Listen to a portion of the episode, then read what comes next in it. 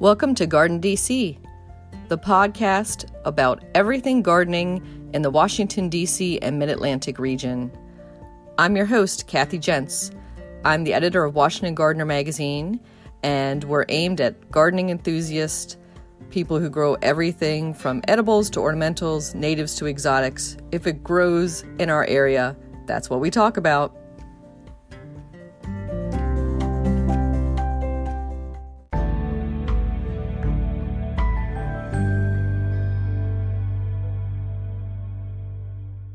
This week on the Garden DC podcast, we're joined by Bennett Saunders, General Manager of Saunders Genetics in Virginia. Welcome, Bennett. Thank you. It's a pleasure to be here. Great. And what Saunders is most known for, I think, are boxwood. So that's going to be the big topic of our conversation today, is everything boxwood. But before we dive into that, let's talk a little bit about your background, Bennett, and then the company's background. Okay. Well, I have been a part of the business since I was just a young child. It was our job when we were young people, by even 10, 12 years old, to help to grow the plants. And the only plant that we grew initially, or my dad grew, was boxwood. So my dad started the nursery in about 1948 or 49 when he and a high school buddy, or actually it was probably more like junior high buddy, tried to propagate plants over near his home. And his mother showed him how to do it, and the two of them propagated like 50 plants. And he was just absolutely amazed at the way they rooted and the way they started out, and he bought his partner out for like 50 cents or some crazy number like that. And then that was the beginning of his interest in growing boxwood. We have photos of him in 1948-49 with a nursery, and he started growing plants, mini boxwood years later. He finished college in 1954. And in about 1956 or so, came back into the business in partnership with his dad and a couple of uncles. And he was growing boxwood sort of on the side, I reckon you would say, while he did the other jobs on the farm. But anyway, that's sort of his history. That's the beginning of the nursery. I was born in 1961, and I've been around in this immediate area except for 4 years at Virginia Tech in 1979 to 83. So I've been a part of the boxwood business from a very, very young age. We really didn't hire, in all honesty, he did not hire a lot of people. I have 6 biological brothers. And so we all worked in the business and were a part of the business. And we propagated the boxwood, we watered the boxwood, we dug them up out of the rooting beds, planted them into containers. And then when I was in high school, we loaded the trucks in the evenings to send them. In those days, Kmart was one of our biggest customers in the late 70s, early 80s, and put them on the truck. And sometimes we even delivered them. So that's my beginning. Wow, Kmart selling boxwoods. That was a little before my time, but that would have been fun to see at Kmart. Yeah, they were the first of the of the chain stores. They were here before Walmart or Costco or Lowe's or any of those guys, and they were probably 50% of our business back in the late 70s and early 80s. So yeah, they were a big part of it. So listeners out there, if you bought a boxwood at Kmart in the 70s or 80s, you have one of the Saunders boxwoods. That's great to know. And you had referred to your area of Virginia. And so I know Saunders Brothers Company is based in Piney River, Virginia. Can you describe that area? We are in the foothills of the Blue Ridge Mountains. We have quite variable landscape. We're right near the Appalachian Trail, right just east of the Appalachian Trail, about 5 to 10 miles east of the Appalachian Trail. And so we're in the foothills of the Blue Ridge Mountains. it's probably not where you would start a nursery if you're starting from scratch because of all the hills, and we have to do a lot of grading in order to prep our sites. But it's where we are, and you have to play the hand you're dealt, and that's so that's what we're doing. So it's very hilly, but is it rocky? What's the soil like? No, there's fairly rich soils. I think the soils are fairly typical. They're heavy clay soils, but very rich soils in general. Of course, in Charlottesville, Virginia is just north of us. Lynchburg is south of us.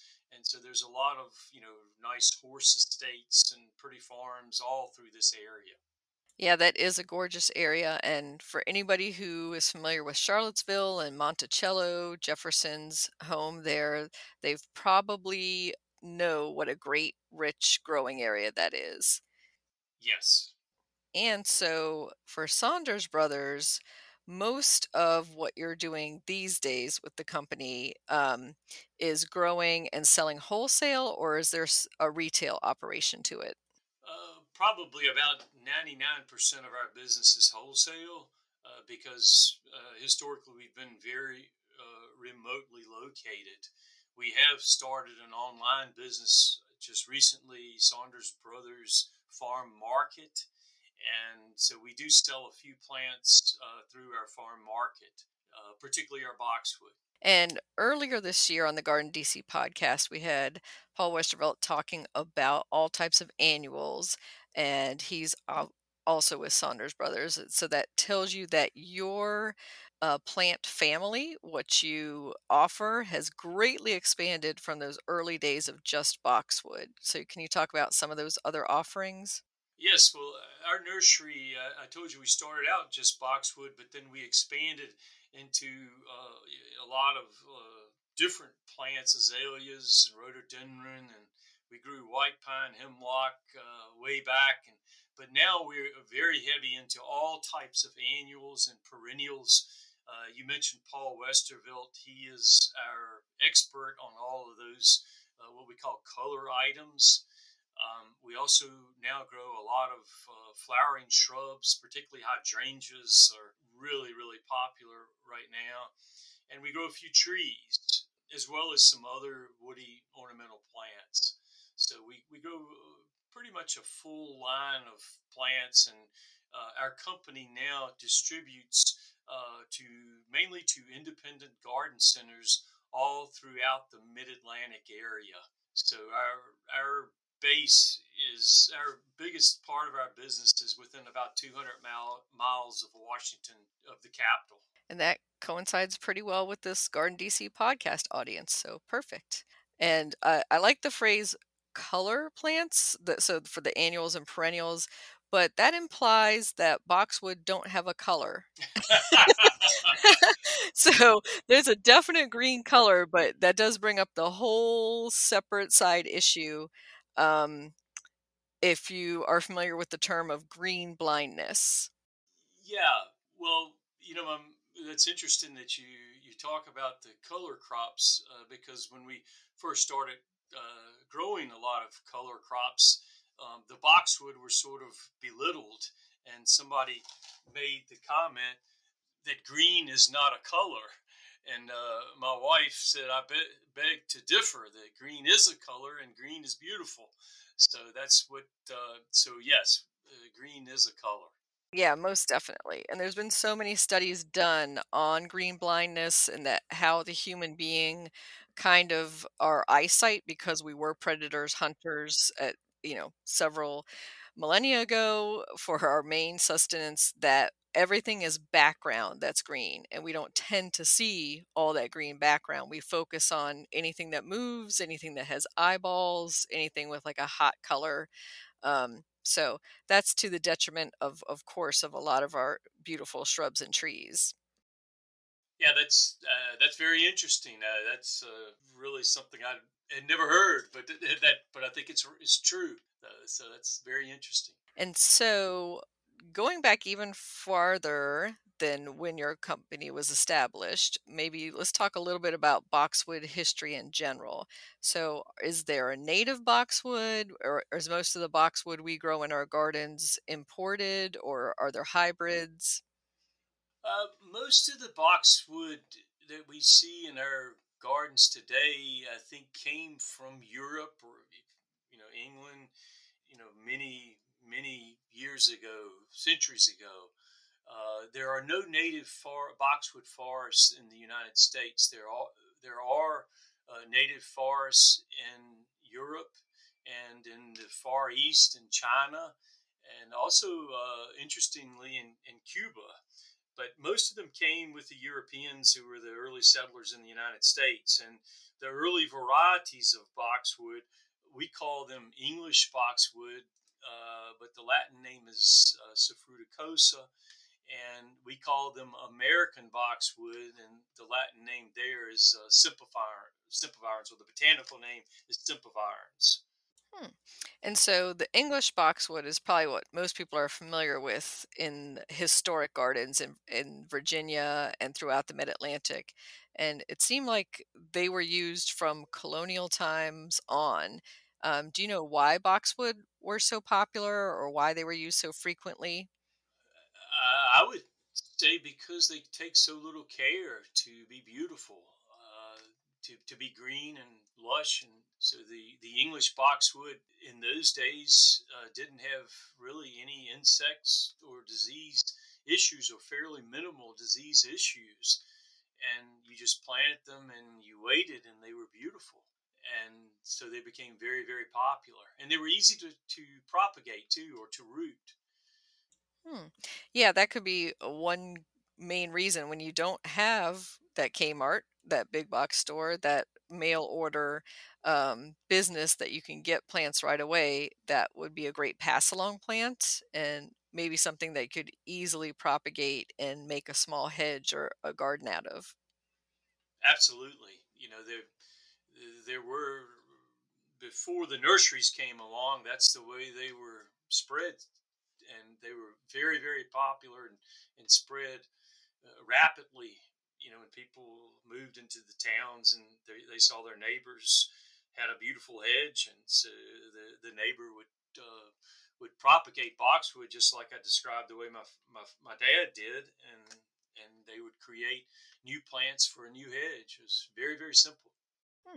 And maybe we can go into a little bit of that propagation, just for anybody who might want to do that at home. Can you do that with any kind of boxwood, or is there a particular boxwood that's easier to propagate? Well, all boxwood vary in their ease of propagation. The English boxwood happens to be one that is very easy, and probably, and thus it probably contributed to its popularity.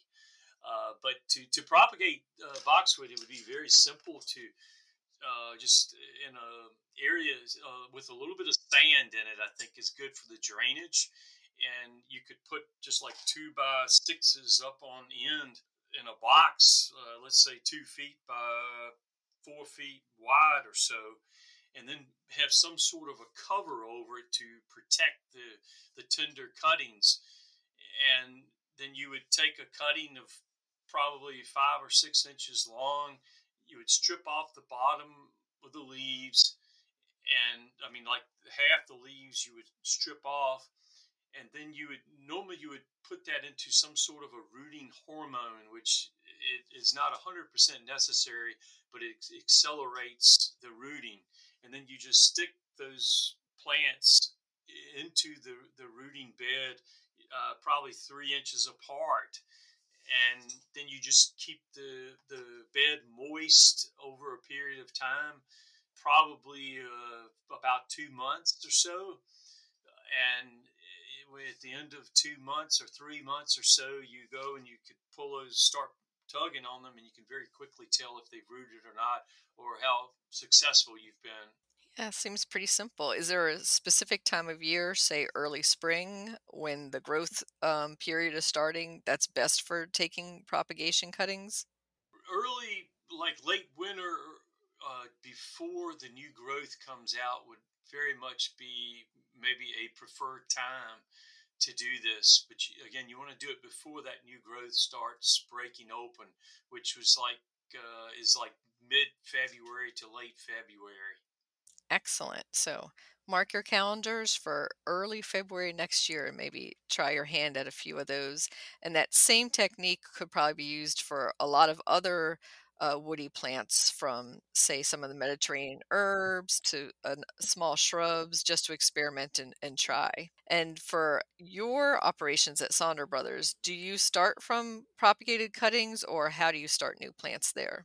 Yes, we take whatever cultivar that we are looking for. We take cuttings off of those plants, and we do that primarily in late winter or early spring.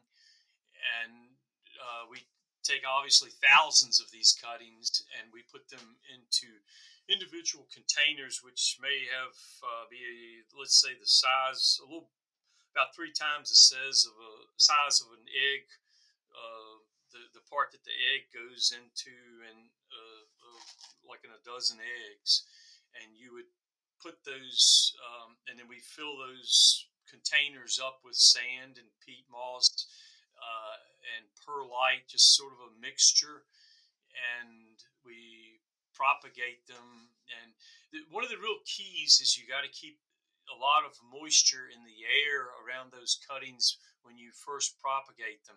In other words, you do not put too much water on the soil, but you know, I suggested maybe burlap, or maybe a piece of clear plastic and a piece of burlap to keep the humidity in those beds. Good tips. And for those that you're growing on to sell, I imagine that you're growing them on for maybe 2 or 3 years before they're sent out for sale, or do you have different stages that you sell to different customers?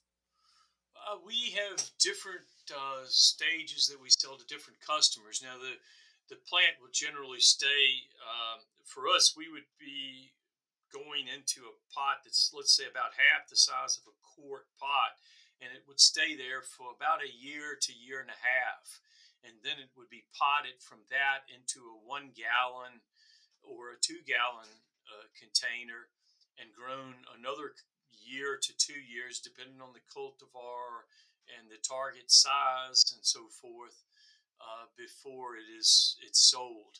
But then some of those plants, some of those would go in these quart containers, and then they would be planted out in the field setting. So we grow plants, boxwood particularly, not only in container, but we grow them in a field. And we plant them in the early spring every year, and they would grow in the field anywhere from about 3 to 4 years up to 10 to 12 years, believe it or not. We sell some plants as big as 3 foot, 4 foot. One of our most popular varieties is one called Dee Runk, and we sell that all the way up to a 6 foot size. So, wow! So you can get ones that are pretty much a full mature size already for your garden. Well, you know, like the 6 foot Dee Runk, they will continue to grow. You know, probably. I have some on my front walk right now that they were about 4 feet when I planted them, and today they're about 15 feet tall. That was probably 20 years ago that I planted them, and they're absolutely beautiful right now. They're shaped like an ice cream, upside down ice cream cone, just the cone part, a sugar cone part. So nice. And do you have to do a lot of pruning to maintain that shape? On this particular cultivar, the Dee Runk cultivar, it takes 1 pruning a year, and we usually do that in the late winter or early spring, about the same time as I was talking about doing the propagation. And looking at all the different available boxwood there are some that are more like a round meatball shape, some that are more tall and narrow at the top, like the Dee Runk you described, some that are more columnar. How are they bred to attain those shapes, or is that more in the pruning? I would say it's a little bit of both, but it's primarily the genetic characteristics of the plants. So what we have done over a period of decades is we have collected cultivars that are interesting really from all over the United States. Anytime we found interesting sizes or shapes, we have collected them. And the ones that best fill the need for whatever shape that we are looking for, we would grow that, and you know, usually they would have a name, obviously, and then we would propagate, and everything that you propagate from that plant would should be true to name and should grow exactly to the same size and shape as that mother plant. And so, you know, again, we have one of our goals all the time, all from the beginning, was to find let's call it an artist's palette of different types, shapes, and sizes of boxwood, and that's what we've done over the years. But unfortunately, it's sort of the next chapter is in 2011, boxwood blight came into this area, and it took out a lot of the varieties that we were growing then. We found were very, very susceptible to the boxwood blight. And so we've quit growing probably about half of those varieties, or at least cut production severely because of this blight disease. That does bring up the topic of some of the issues that you can have growing boxwood. In addition to the blight, they are known to be deer resistant, and they don't seem to have many other animals that like to chew on them. But I have heard of deer recently starting to like chewing on boxwood.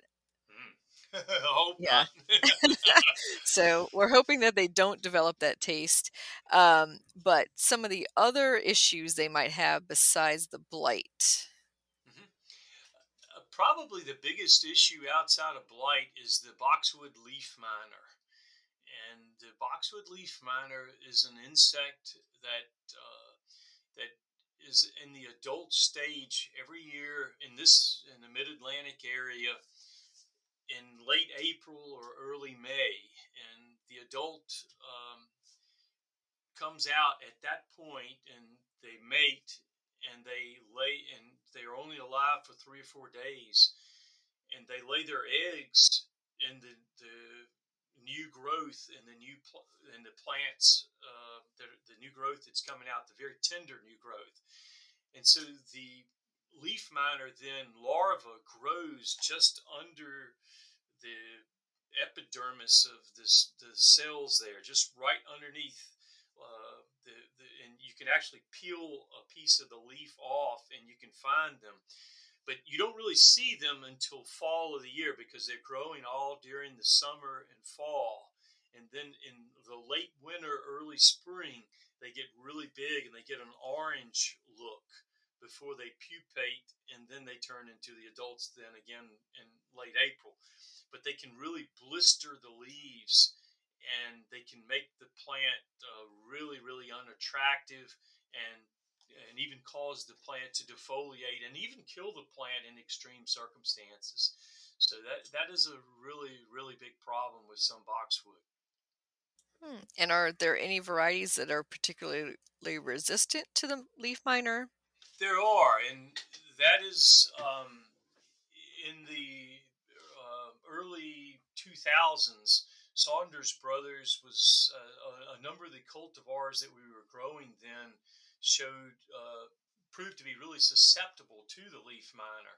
And so we went and did some research and found some cultivars from the National Arboretum in D.C. and from Blandy Research Farm over in Winchester. We found some cultivars that showed better resistance, and we brought those cultivars to our farm, and we are continuing to experiment with these cultivars and find the ones that show the most resistance to the boxwood leaf miner. We've taken that a step farther in the last 3 or 4 years, and we are actually breeding boxwood ourselves now, trying to find plants that have natural resistance to the leaf miner and to blight. I might add that the leaf miner is a huge pest because, well, it's actually fairly easy to kill, but the best materials to use are the neonics, and the neonics have come very much into disfavor recently, and for obvious reasons. And so we're trying to get away from that, and more importantly, we're trying to give the homeowners plants that they do not need to spray. Going back to the old English boxwood, I told you that's the reason why people like the English boxwood, is because it didn't take a lot of care. And so we're trying to find other plants or other varieties of boxwood which also don't need a lot of care. And I know that you are involved, you said, for the last few years with Saunders Genetics. Can you talk about that aspect? Yes, we, when boxwood blight hit in 2011, there was a huge void of information and answers to boxwood. And boxwood then, and still is, as far as I know, the number one woody plant that is sold throughout the United States. And so, the growers, Saunders Brothers, everyone was growing all kinds of boxwood and selling them. But then this blight came along, and it turns out that the most susceptible cultivar ends up being the English boxwood, the one that you were saying was the most popular, and it was. And so we learned very, very quickly that we have to get away from that variety. But we did not have a lot of other cultivars to go to. And so we started looking, and there were just no answers. And so we finally took it upon ourselves to find cultivars and to breed cultivars which would be more insect and disease, show more insect and disease resistance, as well as what we call the wow factor, which means you just see it in the landscape and you say, wow, that's a cool looking plant. I want one of those. And so we're really looking, though, for, the package plant, one that has all of these characteristics: insect and disease resistance, easy to grow in the nursery, and, just a great overall plant is our goal. And so one of the introductions that you've done in the last few years is the New Gen Boxwood Collection. And so there are two in that currently, correct, that are available to the public: New Gen Independence and New Gen Freedom. That's correct. Yeah, we've found two varieties that we feel offer the attributes that I just talked about. We call them solution boxwood, that they have good insect and disease resistance, and they're good-looking plants, and they don't require a whole lot of babying. They do, just like all boxwood, they're prettier if you prune them once a year. You give them a light pruning once a year, usually in the late winter or early spring, and they can be absolutely beautiful plants if you with proper care. You got to do all the other things that you have to do with any plant, like have the right nutrients in the ground and the right pH, and you cannot plant them on real wet ground. But if you do the most basic horticultural procedures to prepare your site, they usually do very, very well. And I do want to circle back to pruning a little bit. So when people hear pruning, they might think, is it shearing the overall shrub for the shape and size, or are you going in and pruning out whole limbs all the way back to the trunk? So there's a little difference in what people believe. We like shearing, but not shearing real tight, just sort of shaping the plant a bit, but not pruning it real heavy. The less you can prune the plant, and just to get the tips and the real irregularities out of a plant, the better. Just do that and not do a real tight shearing. A real tight shearing makes the plant more susceptible to boxwood blight, because the boxwood blight thrives in areas where there's high humidity, where there's not a lot of air movement. And so you really should try to avoid that.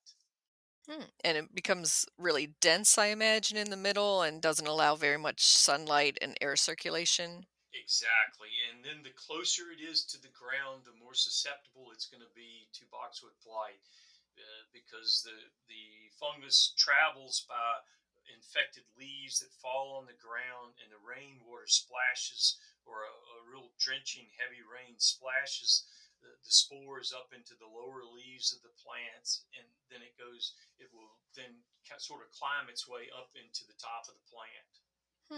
So that means you should probably clean up any drop leaves, maybe fresh mulch around the base. And would you limb up the plant so it's not so close to the ground, or do you leave it that way? That's an excellent point. For the American boxwood, some people have done that, have cut some of those bottom limbs to prevent, or it helps with boxwood blight, because the boxwood blight can't splash up into those lower limbs. Unfortunately, we're talking cultivars too. English boxwood, we think, are a thing of the past. We are not propagating any English boxwood anymore for two main reasons. One is because they are the most susceptible plant, boxwood, that we grow to blight. And number two, it's very, very difficult to replant English boxwood where you've pulled out English boxwood. I said difficult. I say it's impossible is a better word there. When you pull up an English boxwood, you cannot replant an English boxwood behind it. And so we're trying to get away from English boxwood, and we don't even offer them anymore. That's good advice. So if you have older English boxwood that are failing and want to pull them out, you're going to replace them with one of the new cultivars. And if you've inherited a garden full of old boxwood that might be huge and overgrown, what are your first steps there, Bennett? I reckon if you start out with big boxwood, I reckon obviously it is the decision of the homeowner or the gardener if they don't like that look. And I think people, in all honesty, hold on to gardens too long sometimes, particularly the English boxwood that their grandmother propagated, 50, 100 years ago. I think gardens need to be renewed, particularly intensive gardens need to be renewed from time to time. And if they're not renewed, they succumb to insect and disease issues, and they're just not real nice to look at anymore. And it's partly dependent upon the cultivars and so forth. I don't know if you know it or not, but we helped we provided the plants for the renovations of the Rose Garden in D.C. last August, a year ago, 14 months ago. And that garden was old, and it was tired. It was time. They'd lost some of the English boxwood up near the Oval Office, and they had replanted with other cultivars, different cultivars. And some of those cultivars were really susceptible to leaf miners, so they had leaf miners in some, and some were old and ragged looking. And they just finally decided that they were going to do a wholesale change in the plants in the Rose Garden, which they did. And I think it turned out fabulous. Back to your original question, what do you do if you can renovate a garden? I don't think an English boxwood, though, I would not recommend trying to renovate an English boxwood. An American boxwood or a Buxus sempervirens, I think you can cut that way back and let it regrow. And sometimes, I'd say oftentimes, it will turn out looking nice. So, great advice. And so the Rose Garden you're referring to, of course, is at the White House.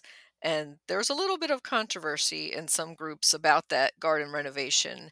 But I think a lot of us horticulturists, whether we're on one side of the political spectrum or another, we all agree that that garden was in need of a serious renovation. Yeah, I totally agree with that.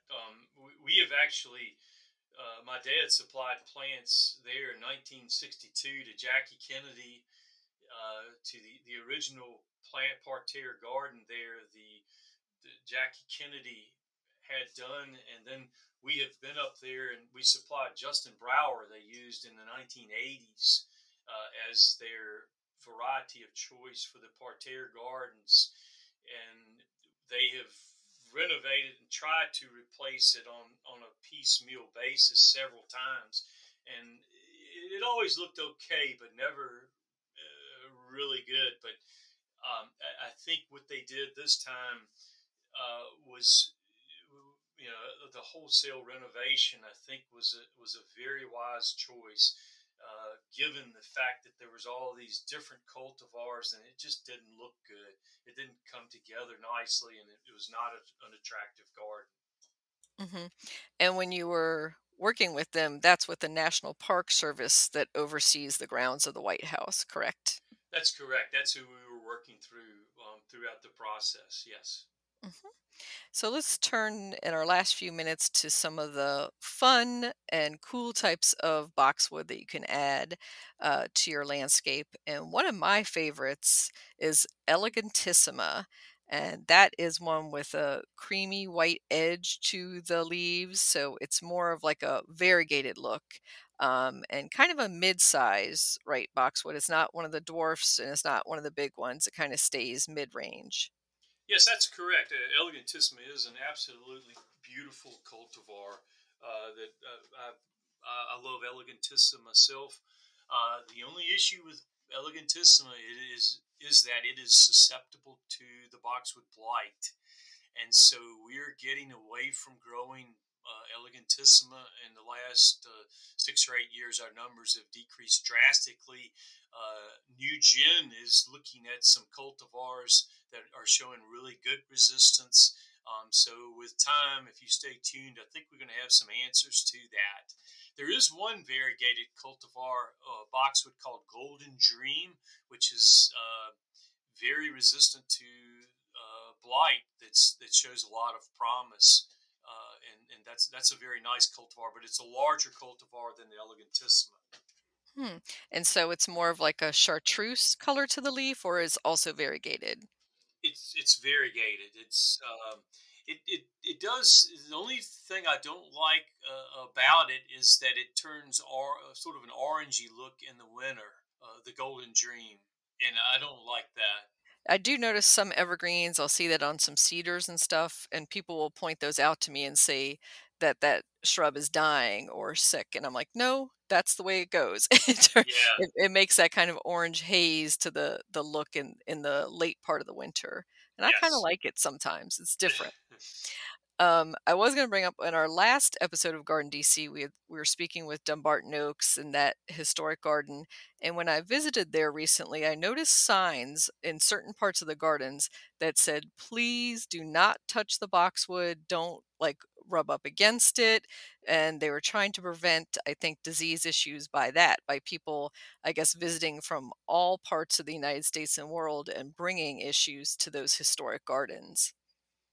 Yes, it's been a huge issue with boxwood in the last few years. The boxwood blight, which is an invasive species disease, and even recently there's a moth that feeds on boxwood called the boxwood tree moth, and so you know it's just now there's a few of them in the United States, and hopefully it'll be many years before it shows its face, but you definitely need to be careful when you're walking in gardens, you know, to particularly if you've been traveling a lot and you've been in plants so that you don't spread the insect and disease issues. Yeah, I don't think that's something that many gardeners or garden visitors would be aware of. So that's a great point. And I was also thinking in particular of the upcoming holiday season. And a lot of us use boxwood cuttings for holiday decorations. So is there any precautions we should have about passing those on to others from our garden? Quite honestly, I would be very careful how you do that. It's a fairly, I think that some of the people are fairly sure that the boxwood blight got to Colonial Williamsburg through wreaths, that the wreaths were actually taken maybe from North Carolina and shipped into Williamsburg, and somebody put the wreath underneath a boxwood in their backyard, and a year later the blight was showing, or not even a year, but several months later the blight was showing up in that plant. So quite honestly, because of the issues we're dealing with today, as much as I love boxwood wreaths, we're trying to maybe discourage some of that. You know, maybe if you do it for your own, for yourself, you know, for your own front door, that's fine. But to share it across town, you might be sharing the boxwood disease and insect issues.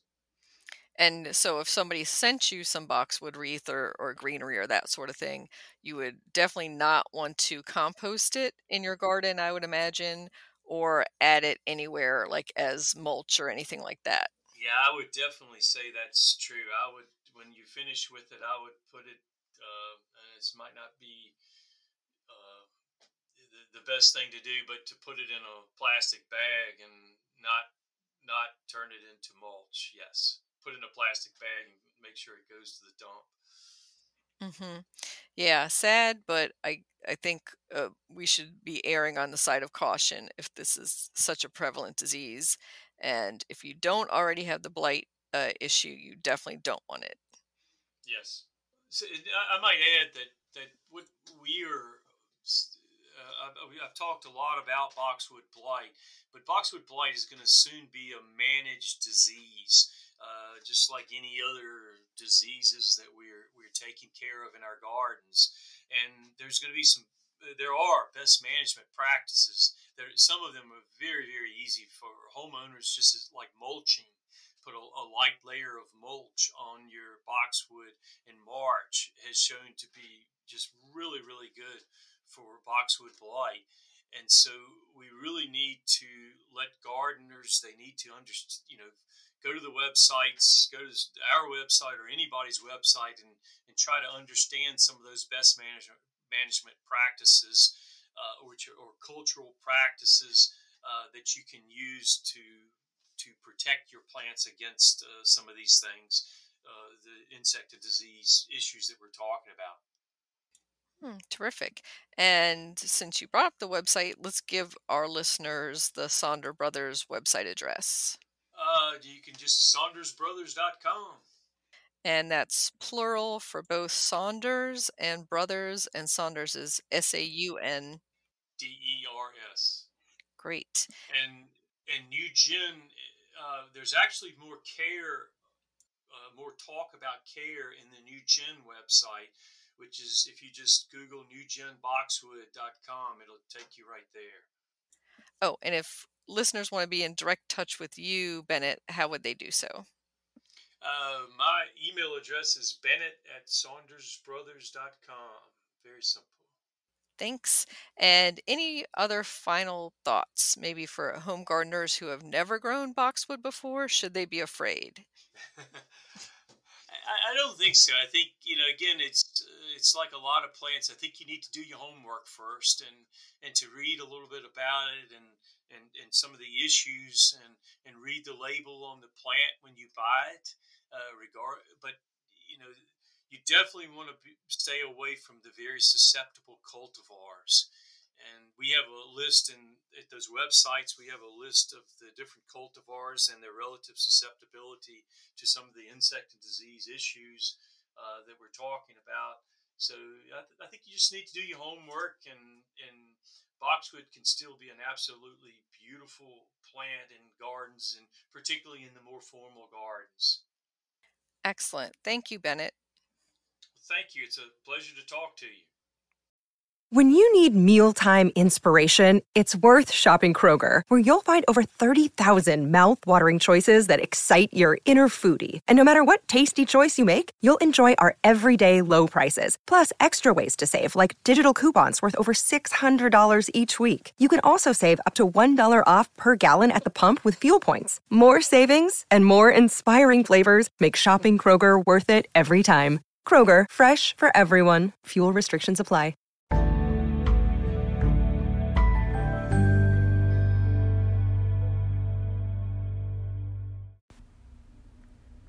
Hardy begonia plant profile. Hardy begonia, Begonia grandis, is a long-blooming garden perennial that is hardy to zones 6 to 9. They bloom from midsummer through early fall with delicate pink or white dangling flowers. You can deadhead the blooms to encourage continuous flowering. The foliage is also attractive with large heart-shaped leaves that are lovely red on their underside. If you can place the plants in an elevated spot, the sun reflecting through the veined leaves is quite attractive. They thrive in part sun to full shade with rich, moist, but well-draining soil. The plant is of Asian origin and is a good addition to any woodland garden. Hardy begonia grows to between 1 to 2 feet high. They perform well underneath shrubs and trees. They will spread to form a colony if allowed to self-sow. However, if you mulch or clean up around them in the fall, it will prevent them from reproducing. Hardy begonia dies back in winter and reemerges in spring from an underground tuber. You can spread a bit of compost on the soil surface in early spring when the plants are still dormant to give them some extra nutrition. They need little care otherwise. Hardy begonia, you can grow that.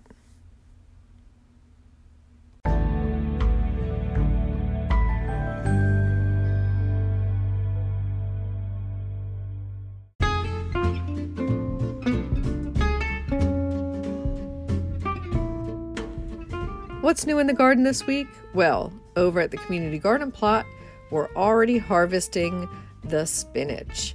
And we have Big Duck Yellow Marigold in bloom. It is looking fabulous and pushing out tons of flowers, enough and so big that I think I can put together a couple flower garlands. And you can find instructions of how to do flower garlands by going to washingtongardener.blogspot.com and putting flower garland in the search engine. I like to use marigolds especially for this because they're so abundant this time of year, and you can use them to celebrate Diwali, the Hindu festival of lights. You can use them for the Mexican Day of the Dead, or just as a floral decoration hanging over a mantle. And they dry so well too. Fresh, they're beautiful, but dried, they're also just as lovely. So some upcoming events in the area. I have two talks that you can register for now. One is for Brookside Gardens, and it is on Thursday, November 4th at 6:30 p.m. Eastern Time. There's nominal fee to register for that, and you can do so at Active Montgomery. The topic is getting your garden ready for winter. So we're going to go over all those necessary tasks and some of the tasks you don't even need to do. So I'll give you a do not do list as well. The next talk I have is that following day, and that's Friday, November 5th for Homestead Gardens, and you can register for that at homesteadgardens.com under the upcoming event tab. The topic for that is caring for seasonal plants and holiday gifts. So if you are giving a plant this holiday season, or getting a plant, or you've had a poinsettia or Christmas cactus and didn't know how to get that to rebloom, we'll be covering those topics. So everything holiday plant related in that conversation. And then there's an upcoming conference that you might want to register for, and that's taking place December 8th through 10th. The first 2 days are virtual, and then the third day we'll have some live regional field days in the Maryland, Virginia area. And that's the Chesapeake Conservation Landscaping Council's 9th Annual Turning a New Leaf Conference, and you can find out more about that at ChesapeakeLandscape.org. And so that's all about this year, normalizing sustainable practices and working collaboratively to ensure diversity, equity, and justice in the field of conservation landscaping. So it should be a really fascinating conference and field days. Happy gardening!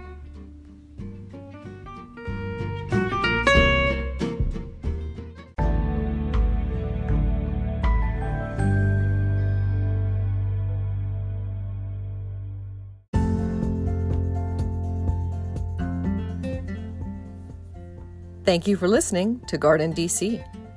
You can become a listener supporter for as little as 99 cents a month by going to anchor.fm/GardenDC/support. Another way to support this podcast is to subscribe to our monthly digital publication, Washington Gardener Magazine. To do so, go to WashingtonGardener.com. Thank you.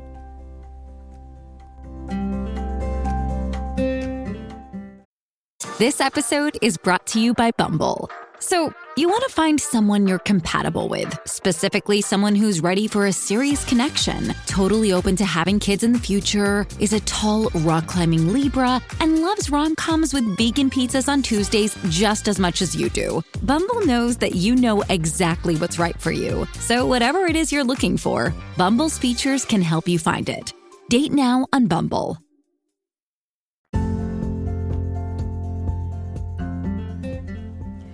You can find Washington Gardener online at WashingtonGardener.com, on Twitter at WDCGardener, on Instagram at WDCGardener, and on Facebook.com at Washington Gardener Magazine.